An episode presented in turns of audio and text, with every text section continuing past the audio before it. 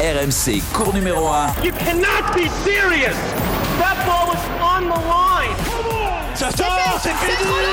La France remporte la Coupe Davis. Vamos Anthony Reich. Salut à tous, bienvenue dans Cours numéro 1, le podcast tennis d'RMC disponible chaque semaine sur toutes les plateformes et n'hésitez pas d'ailleurs à vous abonner hein, comme toutes les semaines pour écouter tous les épisodes de ce début de saison mais les saisons précédentes pour faire le fil euh, de la, des saisons de Cours numéro 1. Alors au moment où on enregistre ce podcast, on connaît les affiches des quarts de finale de l'Open d'Australie. Alors si tu écoutes euh, cet épisode dans le train, dans la voiture, sur euh, la radio, eh bien ne nous en veux pas, nous n'avons pas encore toutes les informations sur l'épilogue du premier Grand Chelem de la saison. Le premier à rentrer sur le cours numéro 1 n'était pas forcément le favori du tableau lorsqu'il a remporté ses deux titres à Bucarest et à Adélaïde lors de sa carrière, au niveau du classement j'entends. Ça lui allait bien peut-être l'effet de surprise. Salut Florent Serra. Salut Anto, salut à tous.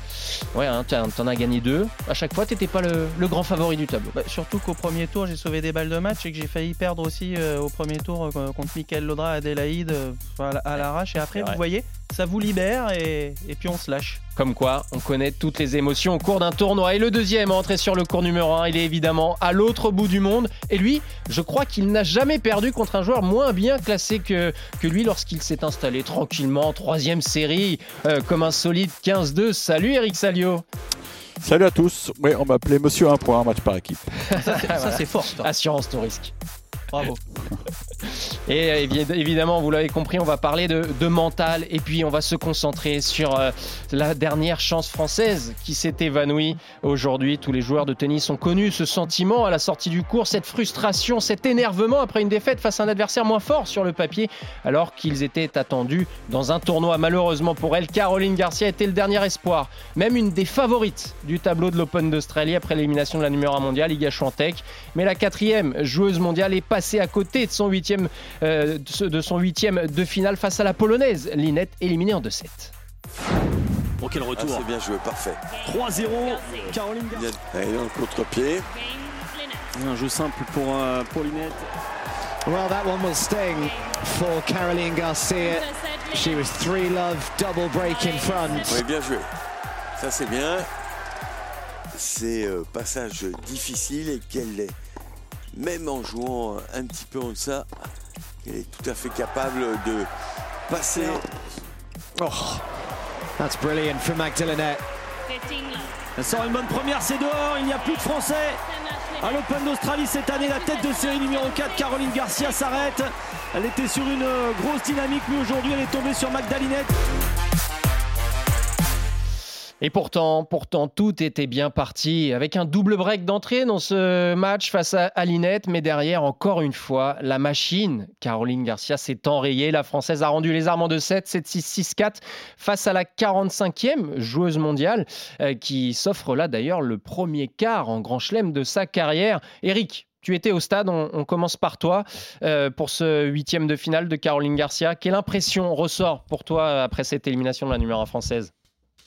Bah, il y a, y a du gâchis, il y a de la compréhension. Euh, parce que franchement, euh, on ne l'avait pas vu venir, même si c'est vrai, les premiers matchs n'avaient pas été exceptionnels. On n'avait pas retrouvé la Caroline Garcia de, l'US Open, euh, qui était souveraine. Mais on elle s'en était sortie, notamment face à Zigmund, après un premier set catastrophique. Et on avait mis ça sur le compte peut-être du stress. Et en fait, le stress, bah, il l'a jamais, il l'a jamais abandonné quoi. Et c'est ça le problème, c'est qu'elle l'a reconnu euh, quand elle est venue nous voir euh, une heure et demie. Quoi. Elle a pris le temps vraiment pour venir, bah, venir faire sa conférence de presse.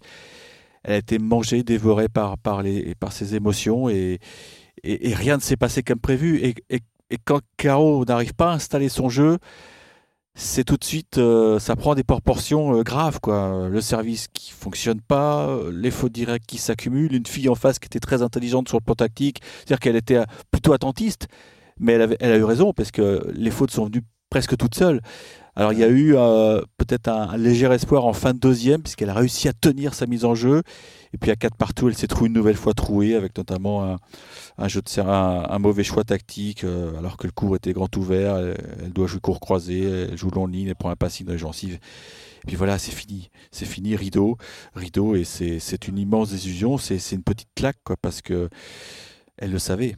Elle avait une partie de tableau extraordinaire. Peut-être qu'elle ne retrouvera jamais une telle partie de tableau. C'était la meilleure joueuse, la joueuse la mieux classée dans, dans sa partie de tableau. Et malheureusement, euh, eh ben, il n'y aura pas de finale. Euh, elle coince dès les huitièmes. on se concentre évidemment sur euh, cette élimination de Caroline Garcia dans cet épisode de cours numéro 1. Florent, elle est passée à côté, la, numéro 1 française. Hein. Oui, en tout cas, elle réalise, elle réalise pas le match qu'elle qu'elle aurait souhaité. Mais on peut gagner sans, sans, vraiment aussi. Euh, Comme elle l'a fait au tour précédent. Elle exactement. Et c'est là où je me suis dit tiens, elle s'est sortie d'une Sigmund qui lui fait un petit peu la soupe, qui est capable de jouer en changement de rythme. Et euh, je me suis dit c'est peut-être de bon augure pour, euh, pour la suite également. Mais elle a reproduit ses erreurs de, de précipitation aussi là contre Linette. Et on voit, elle le dit en conférence de presse, que elle est un petit peu aussi, elle a des, ambitions qui sont assez hautes, un petit peu trop mm. exigeantes peut-être avec elle lorsqu'elle commence à rater. Et quand vous vous sentez favori comme ça, mais je suis sûr que vous avez dû le ressentir à votre petit niveau, Anto ou Eric ou moi, je l'ai ressenti. On se sent fort, on se sent favori. Mais quand on commence à rater ou quand on a l'adversaire en face qui vous tient un petit peu tête, bah ça nous, vous parlez de cette tension, bah ça peut nous crisper un peu, nous, nous, nous faire sortir un petit peu du match, nous faire un petit peu paniquer, si j'ose dire. Et donc, elle qui aime bien monter au filet, elle y va un peu, mais pas à contre-temps, elle y va pas dans les bons moments où, comme dit Eric, elle doit jouer croisée. Ben là, elle joue pile dans l'ouverture, elle va prendre un passing. C'est toutes ces petites erreurs que, que, que, la tension vous, vous, fait connaître. C'est vrai qu'elle sert moins bien, elle force un petit peu ses frappes, donc il y a beaucoup de fautes, la main qui est moins bien relâchée. Et c'est un ensemble de choses qui, en plus, lorsque vous vous projetez, vous le savez inconsciemment, ouais, mais c'est moi qui dois aller au bout là dans cette partie de tableau. Ça trotte dans la tête, peut-être même inconsciemment, mais il y a un gros travail à faire, c'est sûr, là-dessus, mais elle en est consciente. Mais euh, malheureusement, oui, ça l'a un petit peu rattrapé, sans aussi avec Linette qui, qui n'a pas démérité et qui a fait, son, qui a fait son match, qui, a, su jouer en changement de rythme, qui a tenu, qui de temps en temps est venu la, la, la provoquer, la percuter. Et, euh, et, et, elle passe un petit peu au travers. Et ça donne ce sentiment. Hein, de frustration, de ne pas avoir joué véritablement son match. Et c'est ça le plus difficile. on va s'arrêter sur ça, justement, sur cette gestion des émotions, parce que c'est vraiment ce qui ressort du tournoi de Caroline Garcia. Je vous propose de l'écouter sur cette pression, en fin de compte, qui, qui a beaucoup pesé sur ses épaules euh, pendant, pendant cet Open d'Australie. De toute façon, après, il y a déjà euh, la pression que tu te mets toi-même par rapport à ce que tu as envie de faire, etc. Et euh, généralement, quand le classement il monte, bah, ça monte avec. Euh, quand j'étais 70, déjà, si je la mettais dedans, j'étais contente. Mes propres attentes sont, assez hautes et des fois, peut-être que c'est là aussi que moi, je me tire une balle dans le pied déjà, en plus de ce qu'il y, a, dehors. Donc, c'est là qu'il faut qu'on arrive à trouver la bonne, balance par rapport à ce que j'ai envie de produire sur le, cours et comment je peux le mettre en place. Oui, Eric, toi qui, as pu la croiser à l'entraînement euh, du côté de Melbourne, tu, as ressenti que dès le départ de cet Open d'Australie, elle est arrivée avec la pancarte de, gros outsiders, voire de favorites. Caroline Garcia, c'était pas la même que sur la fin de saison dernière? Bah, il y, a une phrase, il y, a un bout de phrase qui est très important, c'est euh, quand elle dit en plus que, en plus de ce qu'il y a dehors. Donc, quand elle parle de ça, c'est euh, bah, c'est la pression médiatique. Alors, on n'est pas nombreux ici à, Melbourne comme journaliste français, mais c'est beaucoup plus que quand elle avait fait son, son doublé en Asie, c'est beaucoup plus qu'à Cincinnati. Le problème, les enfants, c'est les grands chelems. Bien sûr. Elle a, elle a un problème avec les grands chelems. Elle appréhende très mal cet événement euh, parce que parce que voilà, il y a la pression. Elle est elle est dix fois plus importante que à Pékin, à Tokyo, euh, à Cincy. Et, on l'avait déjà vu en demi-finale de l'US Open. Pourtant, elle jouait très très bien. Souvenez-vous de son quart de finale. Ouais, mais elle y avait été là. Je trouve Eric euh, justement ce grand chelem, elle a plutôt bien géré. Elle joue une jabber qui lui change les rythmes et tout. Alors je mets peut-être pas le Masters au même niveau des grands chelems parce que c'est différent. mais elle fait un super Masters et le fait d'être un petit peu outsider, je pense que elle était même, elle était sur sa lancée en fin d'année dernière. D'accord avec toi. Qu'est-ce que t'en penses? Mais au Masters, il y avait deux journalistes. Là, tu vois, il y a une petite mm. colonie française. Euh, et elle a entendu ce refrain, c'est ça Un petit peu de vous avez la pancarte Évidemment, elle nous, avait, elle nous a vu venir, euh, même si, attention, je, précise qu'avant même, enfin, lors de sa conférence d'avant-tournoi, elle nous a prévenu avec euh, gentiment qu'elle ne voulait pas connaître son tableau. Donc elle, a fait l'effort effectivement de parler de son adversaire de d'après, mais elle voulait surtout pas savoir. Donc c'est c'est dangereux comme jeu parce que quand tu croises des filles euh, dans le vestiaire, tu te dis, mais je la joue quand, elle, éventuellement, tu vois? Bien sûr. Et c'est incroyable, quoi, de, de ne pas vouloir connaître euh, sa partie de tableau. Je pense que c'est c'est unique chez les, chez les garçons, ça n'arrive pas. Il y a Adrian, très bien. Adrian Il n'y Manarino a que Adrien. Manon, mais lui, Ouais, c'est un Adrien cas à Manarino, part. Lui, il ouais, veut, même pas connaître son adversaire un quart d'heure avant. Et d'ailleurs, il nous a dit avec beaucoup de justesse que si on lui avait dit dès le tirage au sort qu'il jouait Isner, il n'aurait pas dormi pendant cinq nuits. Euh, donc lui, c'est sa, sa façon de travailler. Là, là, elle voulait rien savoir.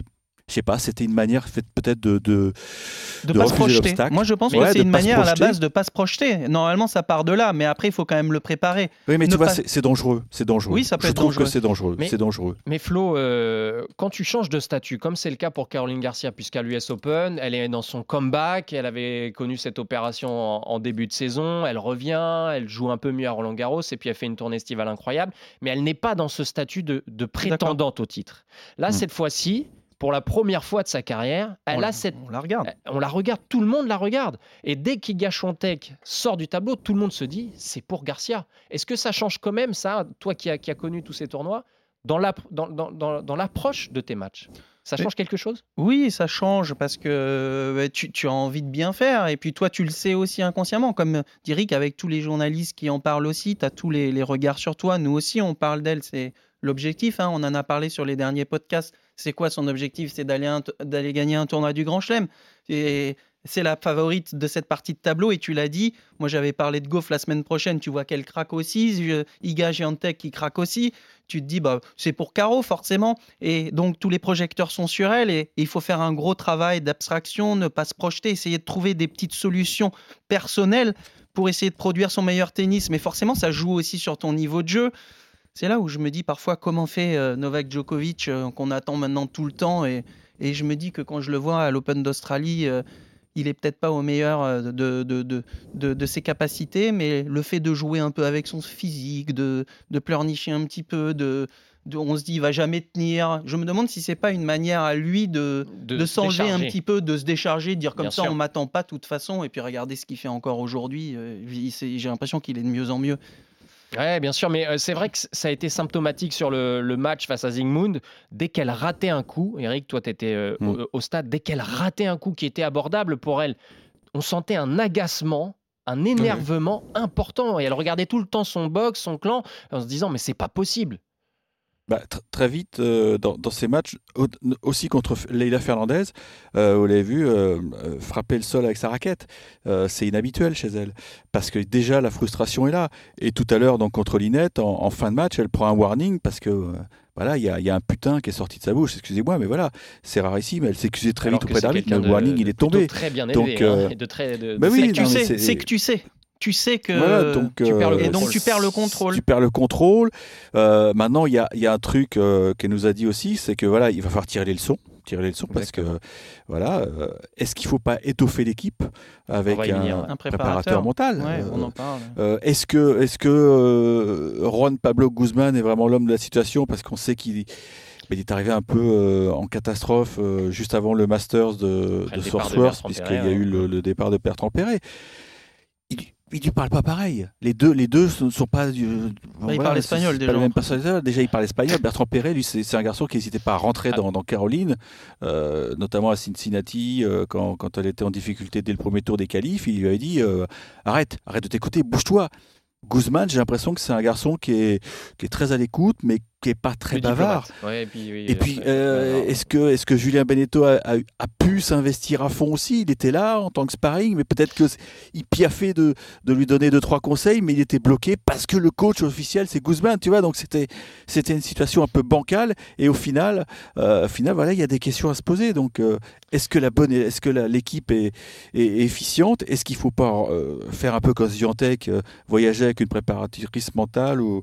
Voilà, il y a plein de, de pistes qui, qui, qui s'offrent à, à Corinne parce que c'est pas normal de, de, de, de repartir frustré, de reprendre l'avion en disant mais pourquoi j'ai pas joué mon meilleur tennis quoi? C'est pas possible. Justement, on écoute Julien Beneteau, euh, Eric, après la- l'élimination, et on va ensuite juste essayer d'analyser les, les- les potentiels ou le- les choix qu'elle pourrait euh, avoir au niveau de, de son staff. Julien Beneteau. Bah, je suis déçu pour elle parce qu'elle a des ambitions, elle voulait aller plus haut, elle avait les moyens de- d'aller plus haut. Il n'y a pas beaucoup de filles qui ont des plans B et je pense que Caroline aujourd'hui, elle a essayé d'ajuster un petit peu son jeu. Aujourd'hui, elle s'est fait contrer.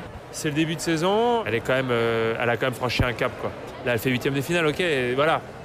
le cap où il est franchi, c'est ça. C'est qu'il y a un an. Il y a un an. Terre au premier tour. On lui a dit tu fais huitième de finale, elle aurait signé dès demain. Un an après, pour elle, un huitième de finale, c'est entre guillemets une contre-performance. Donc euh, c'est là où on mesure le cap qu'elle a franchi. Ouais, le cap est, franchi peut-être pour Julien Beneteau, mais euh, néanmoins, je voulais euh, revenir sur cette, cette problématique du staff, Eric. Julien Beneteau était là en tant que sparring sur cette Open mm. d'Australie, mais on a l'impression que c'est plus qu'un sparring quand même. Il avait émis le souhait d'essayer de, de, de l'aider lors de la Billie Jean King Cup, lors du barrage, et on, sent qu'il peut y avoir plus de moyens pour la numéro 1 française, parce que là, il y a un potentiel grand chelem à aller chercher. Ouais, mais je pense, comme j'ai dit, il était un peu entre le, postérieur entre deux chaises. Quoi.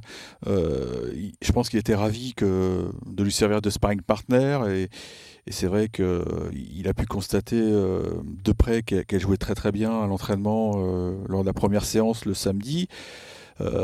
maintenant, est-ce que c'était à lui de, provoquer les choses, de peut-être de tu te souviens de la finale de Coupe Davis, Flo, euh, Paul-Henri Mathieu qui joue contre Yousni Oui, oui. D'un côté, il y, avait, il y avait Guy Forget qui donnait ses conseils, puis de l'autre côté, il y avait, il y avait euh, Thierry Champion. Il y, avait, il y avait deux discours qui arrivaient et ça, ça avait donné une petite catastrophe. Donc je pense que Julien, c'est un garçon qui est très respectueux. voilà, elle, a son équipe. C'était peut-être pas à lui de, de, changer les choses parce que non. Julien, je pense qu'il il adorerait qu'elle arrondisse un peu plus ses trajectoires, bah, qu'elle soit plus patiente, parce que là, elle a eu un, déchet considérable en retour de service, parce que, parce que Linette servait bien. Donc, quand, une fille sert bien, elle est tellement à l'intérieur du cours qu'elle elle a un temps de réaction qui est, beaucoup moindre, et, ça partait un peu dans tous les sens. Donc, euh, Parfois, nous, on était en tribune de presse, on se dit mais recule, Caro, recule, instaure le dialogue, quoi. Euh, justement. parce que et, non, elle, elle est restée, euh, j'allais dire une bêtise, elle, elle est mourute avec ses idées. Non, elle est morte avec ses idées. Voilà, c'est ça. Mais c'est un peu ça et ça lui ressemble malheureusement. Oui, Florent, pour étoffer le staff, si d'aventure ça, se produit, le staff de, de Caroline Garcia, est-ce qu'il ne faut pas justement essayer de trouver quelqu'un qui pourrait lui apporter plus de solutions tactiques? Parce qu'encore une fois, même si elle a tenté des choses, euh, qui serait un peu différent de sa filière classique, on sent quand même qu'il y a des, des, des, soucis en termes de, panel. Bon, on en parle toujours du plan B, c'est certes certain de, de, pouvoir arrondir un petit peu plus, de pouvoir ralentir le jeu à un moment donné quand sa filière ne, ne passe pas. Euh, donc euh, oui, moi je pense qu'elle peut toujours travailler sur un petit peu de slice, sur un peu de changement de rythme, mais que ça se fait. Mais pour moi, le problème majeur, parce que chez les filles, quand même, quand vous voyez Ostapenko qui est encore en course aussi, qui est qualifié en quart, bon, elle, euh, j'ai pas l'impression qu'elle ait un plan B non plus, ou comme d'autres aussi. Je viens de texte, c'est, c'est différent.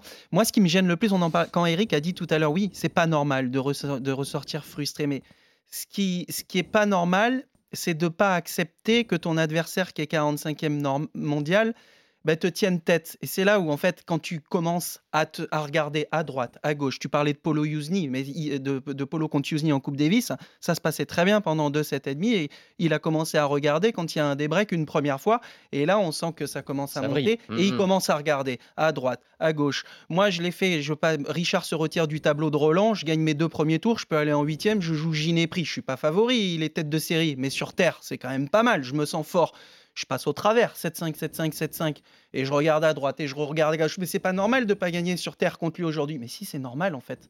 Tu vois, c'est rendre normal ça. Tu as, le droit d'être tenu par Linette qui est 45e mondial, et même si toi, tu es 4e mondial. Je pense qu'il faut normaliser ça, et les meilleurs arrivent à le faire. Donc c'est, je trouve que mentalement, c'est le plus important. Elle l'a dit, Caro. Elle l'a dit. Je dois, euh, je dois accepter quand, j'ai des fautes, je dois, je dois pas, je dois les accepter. Mm. Et je dois, en gros, c'était, je dois pas paniquer. Mais c'est vraiment ça. Je dois les accepter. C'est, normal. J'en fais aujourd'hui. C'est mon jeu. Et puis, euh, et puis avoir ce, ce renfort dans la tête pour se dire que je vais passer cet obstacle. Je trouve que c'est important ça de pas, euh, tu vois, de pas, de pas euh, se dire que c'est pas normal de perdre contre, contre ce type de joueuse. Et, Eric, tu en parlais très justement tout à l'heure. Il y, a eu énormément de, fautes directes, énormément de mauvais choix de la part de Caroline Garcia. Et cet entêtement peut-être à rester dans cette filière-là, parce que quand on regarde les, statistiques de ce huitième de finale, déjà, ça, une de ses forces principales, le service, complètement euh, désertique, puisque 49% de première balle, 33 fautes directes, notamment beaucoup en coup droit. Avec des fautes grossières. Et on voit bien que la gestion des émotions qui a été catastrophique sur ce match-là a fait perdre et a délité le jeu de, la française. Hein. Oui, alors euh, si on rentre dans les détails, c'est ce qu'elle nous a dit. Il faisait, il, faisait, il faisait très chaud ce matin, enfin en début d'après-midi. Le match avait lieu à 13h. Euh, le soleil tapait fort et la position, il y avait, il y avait vraiment un côté au, service où elle était très gênée à cause du soleil. donc elle a dû modifier un peu ce lancer de balle. Mais je crois que je crois qu'on Bon, ça c'est peut-être une petite excuse, mais euh, oui, le, bras n'était pas du tout relâché, ça, pétait pas comme d'habitude, elle, a servi très peu d'ace, donc je pense qu'elle était, était rattrapée par, euh, par l'enjeu du match, parce que euh, c'est vrai qu'il il y a une différence énorme entre perdre en huitième et perdre en quart. Quart, c'est quand même, voilà, c'était dans les, dans les, huit. dernières du tournoi, c'est beaucoup de points en plus, et on sait qu'elle a, elle a d'autres ambitions aussi au, au classement, donc Ouais, je pense qu'elle s'est, fait rattraper par, euh, par tout ça, par, par cet enjeu, par euh, euh, le fait d'être favorite, parce que, souvenez-vous, et nous l'avait dit après la première conf de presse, elle était très étonnée d'être programmée sur le central au premier tour, tu vois. En fait, elle a joué trois matchs sur quatre sur le central. Donc voilà, c'est que les ordinateurs estimaient qu'effectivement, c'était euh, c'était une fille bankable qui pouvait offrir un, un beau spectacle à, à, ceux qui avaient des billets sur la Rod Lever Arena. Donc voilà. Et, ça, c'est vrai qu'elle était, euh, elle était surprise. Donc ça veut dire qu'elle n'est pas encore habituée à jouer sur, sur les grands cours. Euh, même si de plus en plus, bah, elle a le droit au, au central. Mais elle a 29 ans, mais il y a encore des choses nouvelles à, absorber, à gérer. et c'est ça qui est, quelque part encourageant parce qu'on se dit que c'est une fille qui est intelligente, elle va, elle va tirer les leçons de tout ça.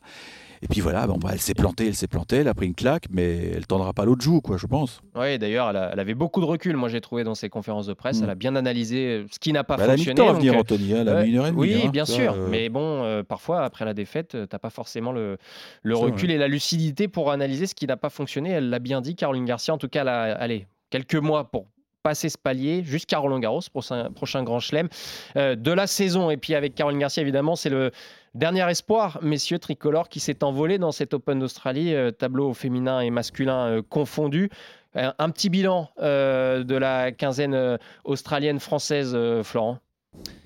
Français, française ou français, bah, C'est un petit peu, un petit peu décevant, certes. Après, chez les garçons, encore une fois, je, je pense pas qu'on puisse se dire euh, on va aller en deuxième semaine. Certains, on attend tellement de savoir quel est le tirage au sort parce qu'on n'a pas de joueurs qui sont tête de série dans les 16, donc euh, c'est compliqué aussi. On a de très bons résultats, des Bonzi qui ont, des joueurs comme Bonzi qui ont, qui ont plutôt bien joué en ce début de saison, mais bah, en Grand Chelem, tu sais comment ça se passe. Après, tu joues tout de suite aussi un, gars fort, euh, un demi-nord qui a fait son, match et un petit peu déçu, oui, chez, chez les Français, mais c'est pas illogique non plus. Et puis, euh, un petit peu déçu, oui, chez les Françaises, forcément. Euh, on a eu un des premiers tours passés et ça s'arrête vite parce que c'est pareil. On a aussi chez les plus jeunes ce manque d'expérience. Encore une fois, dans le top 50 chez les filles, euh, je pense à, Clara Burel, Diane, c'est bien dans les premiers tours, mais après, elle manque un petit peu d'expérience pour pouvoir continuer. Et puis, ça dépend aussi toujours du tirage au sort. Et puis, la plus grande attente, oui, bah, déçu forcément parce que c'était c'était euh, c'était Caro. Donc euh, on en a encore en double, mais un petit peu déçu. Eric, ton analyse de cette quinzaine des tricolores il faut, porter un petit. Faut, faut...